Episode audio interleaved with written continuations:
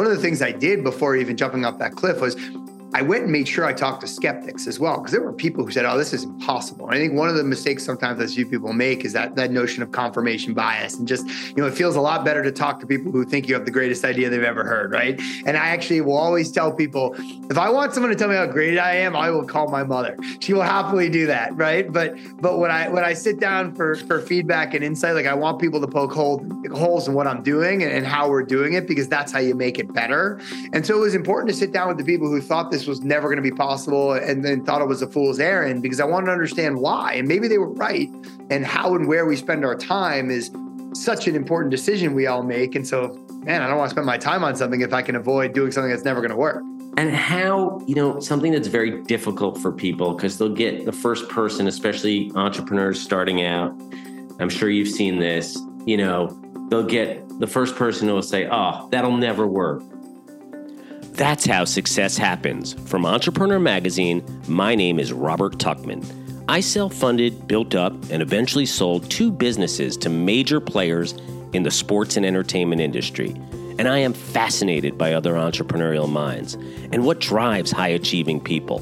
So, on this podcast, we're going to learn what they've learned and what it takes to really succeed. Irving Fain is the CEO and founder of Bowery Farming a modern farming company focused on innovating and advancing agricultural practices. Bowery uses smart indoor growing environments to cultivate cleaner and better quality food and uses 95% less water than farmland. Irving and Bowery have raised over $500 million since its founding. Irving previously was CEO and co founder of CrowdTwist, a loyalty and analytics platform that was acquired by Oracle in 2019. I started the interview by asking Irving about growing up and was being an entrepreneur always on his mind? So the answer is I was attracted to being an entrepreneur long before I knew what an entrepreneur even was, or, or let alone how to spell the word entrepreneur. I, so I, still don't know. I, how. also, we all have our own sort of spectrum of understanding and ex- lived experiences, but it's interesting to think about how much the definition of entrepreneurship has evolved and changed, particularly in the last kind of couple of decades with the onslaught and you know the kind of introduction of the internet and technology and, and, and so many more people are creating and building in, in so many new places and so a lot of that didn't exist. So now listen, I was eight, eight, nine years old, but I was running around. I'd run down to this corner store, a place called Harrison's. I'd buy these little plastic animals for a dime. I'd bring them home. I'd merchandise them in this Tupperware container and I'd bring them to school the next day and I'd sell them for a quarter. Good business when you're you're eight. The school was not very excited about commerce on the playground. So I got in trouble for that one. But I was I don't know why, but I was just sort of attracted to building and creating. I had like a snow shoveling business where we got all these customers from around the uh, neighborhood, and I dragged my brother up at five o'clock in the morning because we didn't know if school would be canceled, and we had to make sure we shoveled before school if, if it wasn't canceled. And so, you know, I just I was attracted to the whole idea of creating and building businesses for as long as I can remember. I kind of always knew this was the path I'd be on. And where did that drive come from? Early on, do you think? There's this like nature versus nurture question people always talk about. So I, I don't think I can ignore like my my father was an entrepreneur, his father was an entrepreneur. So there undoubtedly, you know, there has to be some element of of just validation and comfort when you can look and say, oh, here's somebody like, you know, here's my father, he's doing this thing and and, and he's okay and and he's succeeding at it in some manner or another. And so I guess it's an okay path versus you hear stories of people who say, oh, you know, my parents were doctors and their parents were doctors. All my cousins are doctors. Now, you can absolutely still be an entrepreneur in that environment as well, but you have to break out of the mold maybe a little more. But the interesting thing is, I was never pushed to do this either. Like I was doing this before I was even having conversations with my parents about, you know, what I was going to do. I was literally eight, nine, ten years old. Like you're talking about being a fireman or a garbage man at that point and things like that and, things like that you're excited about and I, I, would find myself i still remember i was a young kid and I, i'd drawn out on a yellow legal pad a plan for a privatized space company That's amazing um, and i went and brought it to my uncle and he was like that's never going to work Uh, no one's gonna be able to do that. So credit to Elon Musk and many other people now who have made that work. But uh, I just I don't know what it was. Like there, there's definitely some nurture to it, but I, I think there has to be some nature to it as well. Yeah. What do you think in terms of seeing your father, his father? I don't know if you you actually witnessed him in business. What do you think it was that you learned or that struck you the most about the life of an entrepreneur? I was so young. I don't know that I fully, originally that I fully could even grasp it. But as I think about it, I think the ability to create the world the way that you want to in front of you was just something that I think about right off the bat. My father was also in real estate and he was in real estate when there was a pretty big crash in the 80s. And so I also watched success turn to like very, very difficult times. And so as a young kid, it was really seared in your memory of like, wow, this is not consistent. It can go well and it can go poorly. And both of those realities are very, very possible. And so I think oh, there's a, an inherent volatility in being an entrepreneur, which which exists in a much more intense way than working within a bigger organization, which sort of insulates you for that. So I think I saw both sides of those pieces of the of the equation. Yeah, I mean, just what you said right there. Probably every entrepreneur has gone through something like that, or to that degree. I've noticed from all of these entrepreneurs I've interviewed or talked to, learned from, picking yourself off the mat after something like that happens is really, I think, one of the the top skills as an entrepreneur, which will make someone successful. It sounds like, and I'm sure from your businesses, you were able to or are able to do that. Have you had situations like that over the course of your career where, I mean, you've been down on the mat and you know you really had to pick yourself up?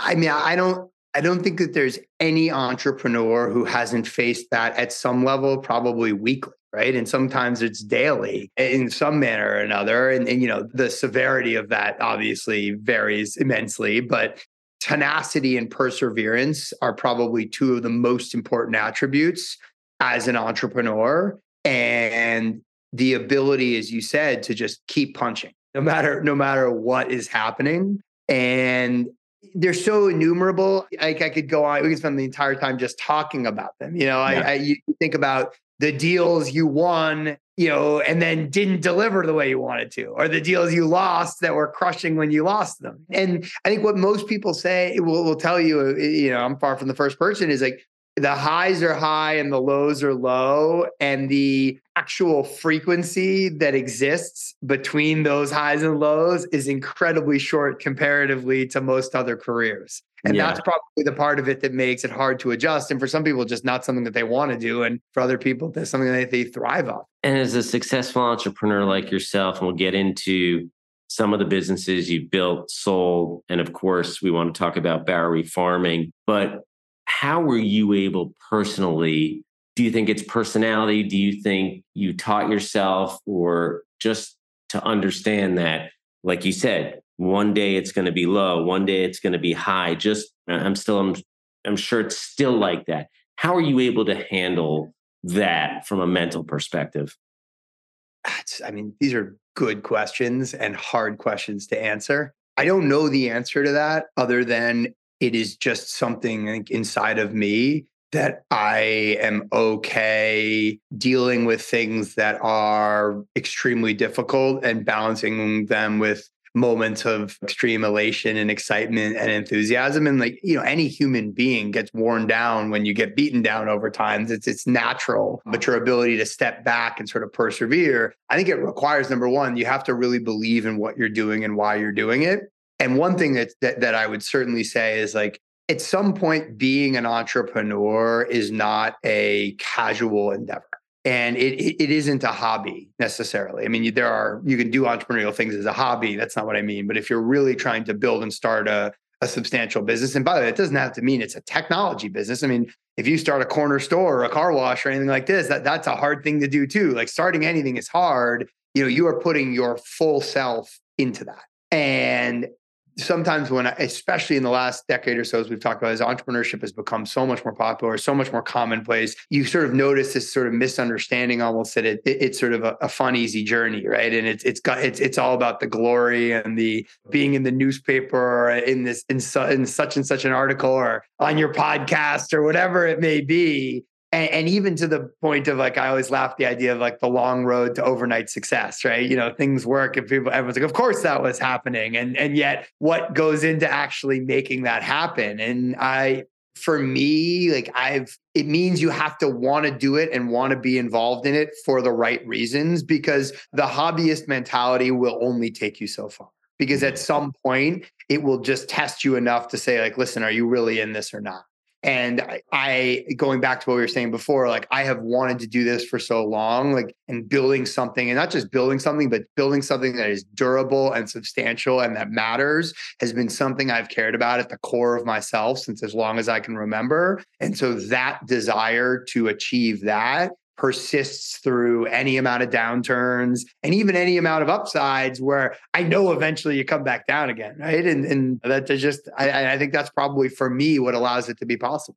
Yeah, I, I, love that answer. It's so true. Everything you just said there. I mean, right on, just in terms of the entrepreneur and the life of an entrepreneur and, and what keeps you going. Talk to me because when you came out of school, you actually first after you you know your foray on the on the playground and the selling and i'm sure you did a hundred other things yes. prior but you ended up i think going into finance yeah for, for a very purposeful reason though i mean I, I had a liberal arts education i was actually an english major of all things and then so i said okay i i was and I've been pretty singularly focused on this journey. And so I said to myself, okay, English major, liberal arts, I need to make sure I learn business. And so I took every accounting class I could. I was actually a TA for accounting because I wanted to balance off the most liberal of liberal arts disciplines in a liberal arts school. And then I said to myself, okay, how do I learn business as this, you know, 21 year old kid?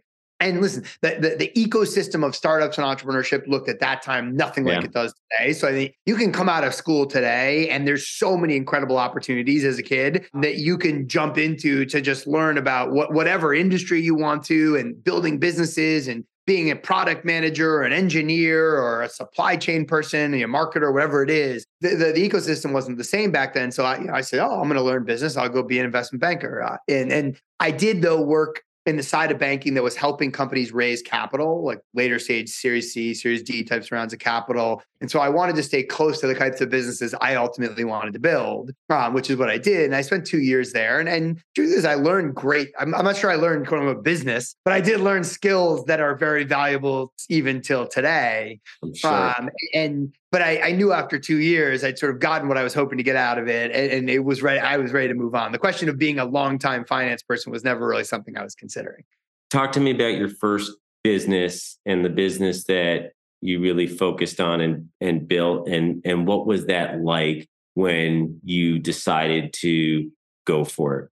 So we were obviously talking before we started, but I, I, had been working at the online division in Clear Channel, a big radio group, and I was responsible for a division within there, and, and you know content and product and some other areas. And, and the iPhone had come out, and so myself and a few people saw a big opportunity, and we ultimately ended up building and then running iHeartRadio. It was such an interesting, amazing time. So much was happening with media and streaming, and and just you know the world of when I when this started, MySpace was still around and Facebook didn't even have the news feed. It was like pages. And so we were building widgets to stream radio and other content. And so and things were changing so quickly. So it was exciting in that regard, but I just didn't want to be an entrepreneur. Like I knew I wanted to work and do something on my own. So I was spending three or four nights around a kitchen table with a good friend that I'd met at Clear Channel at the time, just kicking around different ideas and hacking away at different different potential businesses. And it was it was an interesting process. I look back at it now and I'm like, wow, we spent way too much time on way too many bad ideas and probably skipped over and didn't spend enough time on some good ideas, but such is life.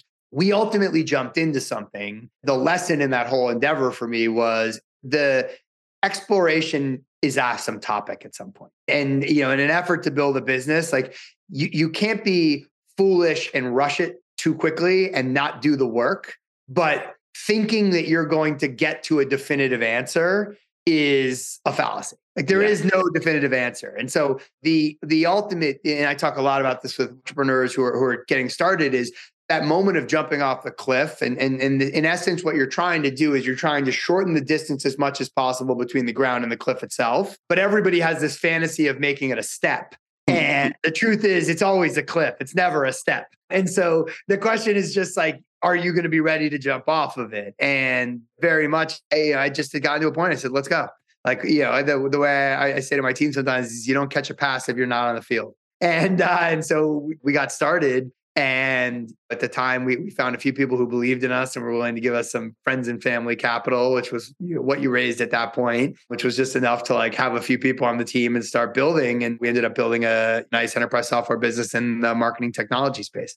And tell us about that business because I know you grew it and you ended up selling it. Can you uh, tell me? yeah, it was so how it worked. It was uh, you know so it was a loyalty and analytics platform that was essentially taking loyalty programs we all interact with, airline miles and retailer loyalty programs, which tend to be really focused on when you spend money, uh, you get rewarded. And, and this was when, you know, social media was blooming and mobile and location and all these. And so the thought was that loyalty should, should both measure and reward activities well beyond the point of purchase and well before the point of purchase. So you could build a much more holistic view of a consumer and how they interact with your brand before and after purchase. You could really generate loyalty, understand your customers better, and you could do it instead of in an agency driven model, which is what loyalty had historically been. You could do it via software and a software as a service platform. And so that was kind of the premise of it. And you know, we built it up over six plus years, and uh, it, w- it was a really interesting journey. We had great customers like Procter and Gamble, and Nestle, and Pepsi, and L'Oreal, like big enterprise software customers. So I learned lots about selling to big customers, lots of the hard way, as you said. You know, like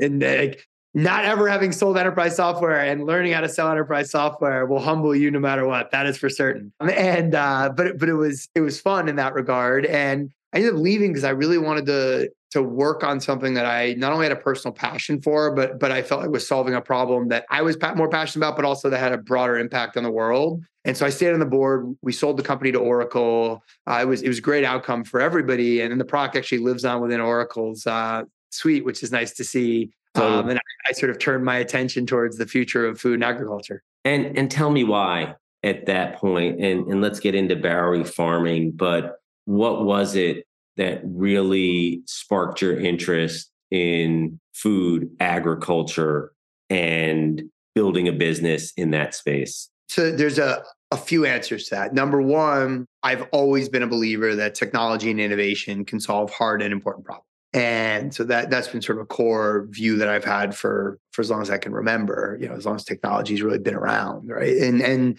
I wanted to do something, as I mentioned, where I had a personal interest and passion, but also that I felt like the problem that I was solving was more substantial than just driving returns for the folks on my cap table. And I started to look around really broadly at all different industries and businesses. And one of the industries and areas, uh, and one of the things that I started to spend more time on one area was agriculture. And I was amazed because here's the oldest and the largest industry industry in the world. And first of all, what was interesting to me was there's there's been lots of innovation in agriculture, but at the time, and this was around 2014, there was relatively limited digitization in agriculture. I mean, it was it was pretty early on, and so many technology innovations that we were seeing around us at the time weren't necessarily yet making their way into agriculture. Some were, but but slowly.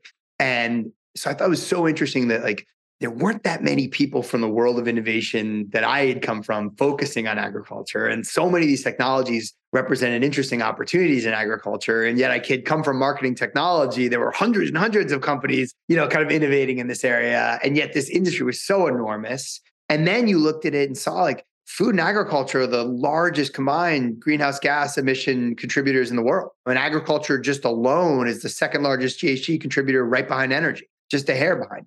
And 70% of the world's water every year goes to agriculture.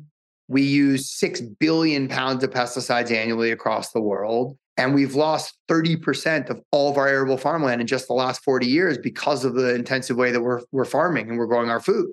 And at the same time, our population's growing. We need more food to feed that growing population. And we are really urbanizing. You know, in the next 20, 30 years, 70 to 80% of people are going to be living in and around cities. Wow. And so I became increasingly obsessed with this question of how do you get fresh food more efficiently and more sustainably to urban environments. And I'd started wide with the aperture at all of agriculture and I'd sort of narrowed down to that problem over time. And what did you learn? What was your thought? And then how did you start Bowery? Learned lots of things. Uh, you know, I read more USDA reports and talked to more people and read more articles and watched more content than you could ever imagine. I mean, I kind of taught myself everything I could about everything that was happening and went and just kind of talked to anyone who would talk to me and met with anyone who would meet with me. I got increasingly interested in this specific problem around the urban side but then what really I needed to do is convince myself that it was possible. Like I saw this opportunity and there was kind of two camps. One camp that was saying, "Oh my god, this is the future. This is going to be, you know, all farming." And then another camp that was like, "This is never going to happen. It's never going to work." The truth is on both ends of that spectrum that tends to not usually be the truth. And so I you know, but, but I was curious to, to to why both sides of that equation that anyone in the middle felt uh, the way they did. And so I started to explore like, is there a way to do this in a scalable manner? And scalable to me is large volumes of crops, a large variety of crops, consistent high quality crops, and ultimately at a price point that that creates the largest market opportunity and therefore impact. And we I spent you know a year and a half built built a team and spent a year and a half just working on and, and understanding how could this be done? What are the different methods? We tested built different farming technologies researched everything we could and I was sort of this time more careful probably to not let that asymptote carry forward too long and it had gotten to a point where I got conviction that based on what we knew thus far there was a way to do this and do it scalably and six more months of research wasn't going to give us six months of value. And so it was time to, to take that jump off the cliff. When you took the jump off the cliff and and you had obviously learned so much from talking to people and you'd obviously had a very good idea, I think, of what you were going to do from that time when you did take the jump and and hopefully it was a step not a, a, a which never is like never a step right? Especially in this business what was that in terms of your initial goal and where the business is today?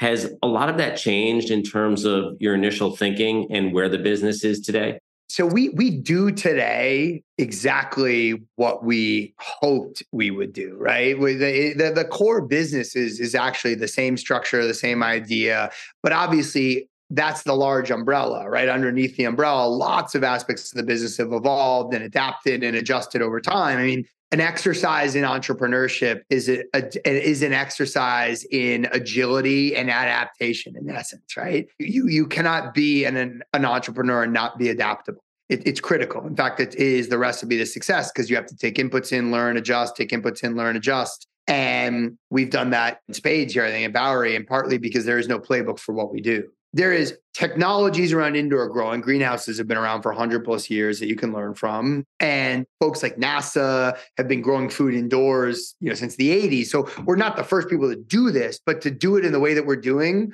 at the scale we're doing it hadn't really been done successfully before. And in fact, you know, to what we were just just talking about, one of the things I did before even jumping off that cliff was I went and made sure I talked to skeptics as well, because there were people who said, "Oh, this is impossible." And I think one of the mistakes sometimes that few people make is that that notion of confirmation bias, and just you know, it feels a lot better to talk to people who think you have the greatest idea they've ever heard, right? And I actually will always tell people, if I want someone to tell me how great I am, I will call my mother. She will happily do that, right? But but when I when I sit down for for feedback and insight, like I want people to poke holes in what I'm doing and, and how we're doing it, because that's how you make it better. And so it was important to sit down with the people who thought this was never going to be possible and then thought it was a fool's errand because I wanted to understand why. And maybe they were right. And how and where we spend our time is such an important decision we all make. And so, man, I don't want to spend my time on something if I can avoid doing something that's never going to work. And how something that's very difficult for people because they'll get the first person, especially entrepreneurs starting out. I'm sure you've seen this. They'll get the first person who will say, Oh, that'll never work. And it's funny, you went looking for that but they'll hear that and then they won't continue. What when you heard the skeptics, and I'm sure you heard tons of them, you know, like you said, both sides, what was it that you just said to yourself, this is going to work? We tried to be very deliberate, objective, and sort of scientific or fact based in our analysis. And so you could only know so much at the time. But when someone asked, it was saying it wasn't going to work, the question was, well, why? Okay, well, what about it isn't going to work? What's making you say that? What's your analysis? What's the data that's leading you to feel that way? And then understanding that data and then going back and saying, okay, well, can we prove that actually we can do it in a different way that means that that data is wrong? And in fact, what's fascinating to me is lots of the data that we were told and baselines that we were shared or maximums that we were told about, in many cases from folks who've been studying this stuff in the academic world, actually weren't or haven't held forward because a lot of times researching something in an academic institution is entirely different than doing it in a commercial endeavor you know and as a, a business function and that that proved to be the case in a lot of areas you know there were like a lot of this was also misunderstanding from folks because there just wasn't a lot of data to base this on either. And so were some criticisms right? Sure. Some things hadn't been figured out yet, but there is no idea that is fully fleshed out and clearly will work that hasn't been done. Because the market's at least efficient enough that if it's that clear, then more than likely it's been accomplished. And I was talking to somebody on my team recently, and she was saying to me, Oh man, you know, the more I learn, the more uh, challenges I'm finding. And I said, Absolutely, that's exactly right. Because if the more you learned, the more, the easier it seemed to be, and the more obvious it was that you were just going to be able to do it, that would have led somebody else to already have gotten there before and already have done it. I love and so that. I think a lot of it is like, why is it not going to work? And can I, is there, do I have answers to those questions that maybe other people haven't found before? I love that. Getting it going, starting, huge endeavor. You've raised a lot of money, brought in a lot of partners. How difficult was that when you first started to, to start raising capital? You know, I I was fortunate. I was fortunate for a few reasons. Number one, I've been working in and around this ecosystem for a long time, so I had a lot of relationships, and I knew folks. You know, so it, which makes a big difference. I, I I'd done this already once before, and so being a second time entrepreneur, I think gives you an inherent advantage right there. Also, without a question, you know that it was at a time where the markets were in a generally, you know, this was 2015. The markets were in a generally healthy place. It wasn't like the last few years, but you know the markets were were at least open in that regard and I think actually the most important piece of the puzzle and, and what I the advice I give to younger entrepreneurs all the time is I spent a lot of time not only getting to know people who I didn't know, but also with people who I'd already known, regularly talking through the idea and what I was thinking about and trying to understand. Both the things I was very confident were exciting, but also the things I was concerned about that could be blockers. And letting people come along with me on the journey for you know almost a year while I was thinking through it and researching it or more than a year gave people sort of an inside view into how I was thinking about the business and how I, like the work I was doing and the rigor that we were putting towards answering the problems. And so when it came time to say, okay, you know, we're going to raise some money to go build our first farm and to really get this started, it wasn't as if I showed up and said, "Hey, Robert, good, good to see you. Here's the thing I'm going to do. I know we don't know each other, but how about you give me some money, right?" And and mm-hmm. not only would that be a, a harder pill to swallow, given that what we're pitching is a very different type of business than than average, but I, the other thing I'll tell people is, listen, this is a very long-term partnership you're building with whoever it is that's coming in as a financier. And so it behooves both sides of that equation to get to know one another and make sure it's a good partnership. Because even unlike a marriage which is the cliche people always use there's no divorce in this relationship for the most part. That's a good point. Just in terms of the amount of money building farms building what you're doing obviously doing well being successful but you've had to raise an enormous amount of money. Can you talk about just what it's taken, even just to get to where you are right now? It's wild to me. I mean, listen, like, you know, my first business raised a fraction of what we've raised here. And, you know, I will never forget the, the Series A at CrowdTwist. My first company ended up being $6 million. And we were the first Techstars class with David Tisch and, and Adam Rothenberg in New York know, years and years ago, and people were like, "Whoa, six million dollars Series A!" And now I think about that, it makes me laugh. Like that doesn't even hit the register any longer. It certainly didn't the last few years. But at the same time, we we benefited from the climate in the sense that like this is a, a more capital intensive business. There's no question about that. And what we've really focused on, I've really focused on, is raising the right amount of capital at the right time for the business. And fundraising is an exercise in milestone management at its most basic level and understanding where you are at that moment, what it is you need to do to prove out your business and thesis to the next moment. And maybe that next moment is being profitable and not needing to raise any money. Or maybe that next moment is needing to gain more capital, but to do the next phase in the business. It could be either one. And because raising money isn't the end state, right? It, raising money needs to be a, a, a leverage point to get you to the end state. In some cases, you don't even need to raise. But figuring out how much money do I need to get to that next point, and will that next point be material enough to be able to help me go out and then bring more capital in at a price that I'm happy with to then go to the next point, which again could be profitability, it could be another round, whatever that is. And so we actually were tried to be really thoughtful and not raise too much money at different moments, even when the market was really strong, because we wanted to make sure we were taking enough capital to do what we needed to do, but also to stay disciplined to do and focus on the activities that matter money has an interesting way of spending itself. And mm-hmm. so it's easy to convince yourself that if you just raise X much more, you'll it'll just last you X much longer and you won't spend it. And then you spend itself. And I think we've seen some of that in the past set of years. And we've done the best we could to be disciplined along the way. Looking at Bowery and looking at the landscape, not just here in the US, but globally, what is your vision if you were to look three to five years down the road, maybe longer, because I know this is this is a kind of game changer type of business. This isn't a quick flip set. Like you're really revolutionizing, like you said, the original industry, right? But where do you see it? Yeah, so you're absolutely right. I mean, three years is a it's not nothing, but this is this has always been a generational play for me. This has always been a long game and, and building a generational food and agriculture business that really changes the face of this industry. And we have a shot at doing that. We got to keep executing. I realized we didn't even talk about sort of what Bowery is. And so the benefit, just for to, to give context for folks who are listening, is, is so, so we're building warehouse scale, indoor, smart growing environments where we stack our crops from the floor to the ceiling. We grow under lights that mimic the spectrum of the sun. We grow in a totally controlled and contained environment so we can grow fresh produce 365 days a year, independent of weather, independent of seasonality. And so it's reliable, consistent supply of quality fresh food year round, which is essentially a departure from 10,000 years of agriculture. But on top of it, we grow completely pesticide free, completely agrochemical free food. So no herbicides, no fungicides, no insecticides we are a hundred times plus more productive than a square foot of farmland outside. And we use a very small fraction of water compared to traditional agriculture. And it's all powered by robotics and automation that we design and build on our end. And it's also powered by what we call the Bowery operating system, which is proprietary system of software, hardware, computer vision, AI, and sensor and control systems that manages and monitors the entirety of our operation.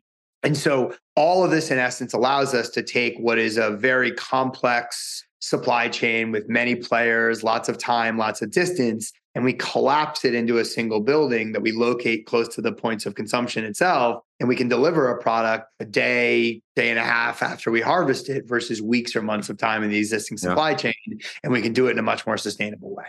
To answer your question,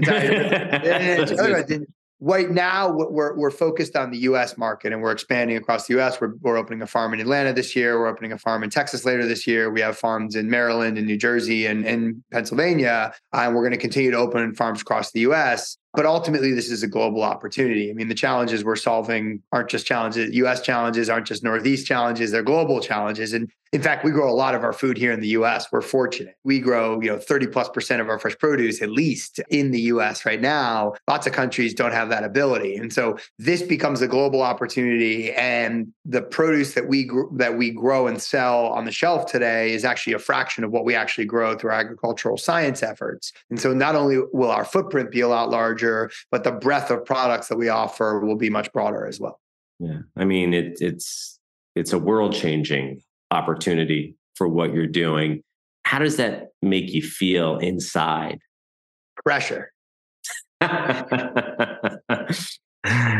to our conversation at the beginning. The mark of entrepreneurship is it never goes away and it, you don't take a vacation from it. And you don't matter where you go, there is no place not only in the world but in the universe you can go because it lives inside of your head and when you're when you're an entrepreneur you care about it deeply and fully and that caring will manifest itself at random moments and random places that you don't anticipate and i take what we're doing very seriously. I take all the people who work at Bowery and their belief in what we're doing very seriously. I take all our capital partners, our customers, our consumers, like their belief in what we're doing very seriously. And, and by no means is that all on me. I have an extraordinary team. It's actually my favorite part of this whole eh, the whole journey is the incredible team. But I, I feel the I feel the intensity of what's in front of us and, and the recognition that we've made so much progress, but actually much more progress is still to be made than has been made so far. Yeah, no, that's got to be such a great feeling. And, you know, before I let you go, I, I want to ask you you were talking about it at the beginning it, and I was laughing because when I started my first business too, people looked at me like you're starting it like it wasn't about entrepreneurship was looked down upon. It really, it really was. And I'm going back to when I started my first business in the mid, mid late 90s, right? It's not where it is today, where every person or, you know, most people coming out of school, entrepreneur, I want to be the next, create the next Facebook or wh- whatever it might be. But in terms of advice, if you were to look at right now, entrepreneurs or people who wanted to be entrepreneurs coming out of school or being young, what advice would you give to them going back to what you just said about pressure and every day, kind of the roller coaster, like we talked about at the beginning. What advice would you give to someone who just jumped off the cliff and maybe is struggling with saying, should I keep this going? Should I not? So I, I the the simplest, I, you know, there's some things you shouldn't keep going, right? And so asking yourself the question is actually a is a mature and rational exercise. But to the extent that that's coming not from a legitimate reason to not keep it going, and actually just from the the challenge of fighting the battle, it's such a personal journey in the sense. I think that I, I I'd answer the question I think differently in some ways, which is the advice I'd give somebody before they jumped off the cliff would be to spend a little bit of time thinking about and understanding why it is that they want to jump and make sure that they understand what the jump itself entails and what it looks like. Because fortunately for anybody who's doing that now coming out of school, there's incredible resources. There's yeah. podcasts like yours, there's blogs abound. I mean, you can understand the life of an entrepreneur more holistically today ever before. And so while you can't live it necessarily, you can get a lot closer to understanding it today than certainly when you were doing this in the mid 90s. And so not getting caught up in the enthusiasm and the excitement and the hype, for example, of the next Facebook, and actually just spending time to understand that there is no short road to overnight success. It is a very long road to overnight success. And, and is that a road you, you truly want to travel? Now, once you've come to the answer being yes, to answer the other question is what what what advice do you tell someone? It is there is always around every corner is another corner. And that that cuts positive and cuts negative because sometimes when you're like, oh, I'm just gonna make it around this and then it'll be all better. That that's naivety because there'll be another corner. But the other side of it is when you're on a tough corner, you'll come around and there is an end to that corner as well. And so that perseverance and ability to keep punching is absolutely critical. I love that, man. I totally agree. And such great advice. And especially as we have so many folks who listen to this podcast who are thinking about it. And like you said, there's so many resources. But what you just said about turning the corner and when you think something might be negative, it could turn positive or turning the corner, positive, negative, but just keep throwing the punches. I couldn't agree with you more, Irving. Thank you so much for joining us, the lessons. I have no doubt you are going to be, you are already changing the world. And I can only imagine what it might look like with Bowery Farming in five, ten years from now. Uh, I appreciate it. This was a lot of fun and we will keep punching. I can promise you that. And that's our episode. If you like what you heard, please subscribe to How Success Happens wherever you get your podcasts. We come out with a new episode every Wednesday morning, and you don't want to miss it. And if you like to share, please feel free to pass along the show to an entrepreneur friend who could use a boost, and I could always use the subscribers. And do you have ideas for guests? I always love to hear about great entrepreneurs. If you know anyone, shoot me an email at hsh at entrepreneur.com or on Twitter at Robert Tuchman, that's R O B E R T T U C H M A N, or even send me a message on LinkedIn. How Success Happens is a production of Entrepreneur Media. Be sure to visit entrepreneur.com for insight on building your business, or even better yet, subscribe to our magazine. No joke, I found my first job after reading about a company in Entrepreneur Magazine back in the 1990s. It's always been my absolute favorite magazine for entrepreneurs. Thanks for listening and spending some time with me today. Until next time, my name is Robert Tuchman, just a fellow entrepreneur and your host. See you soon.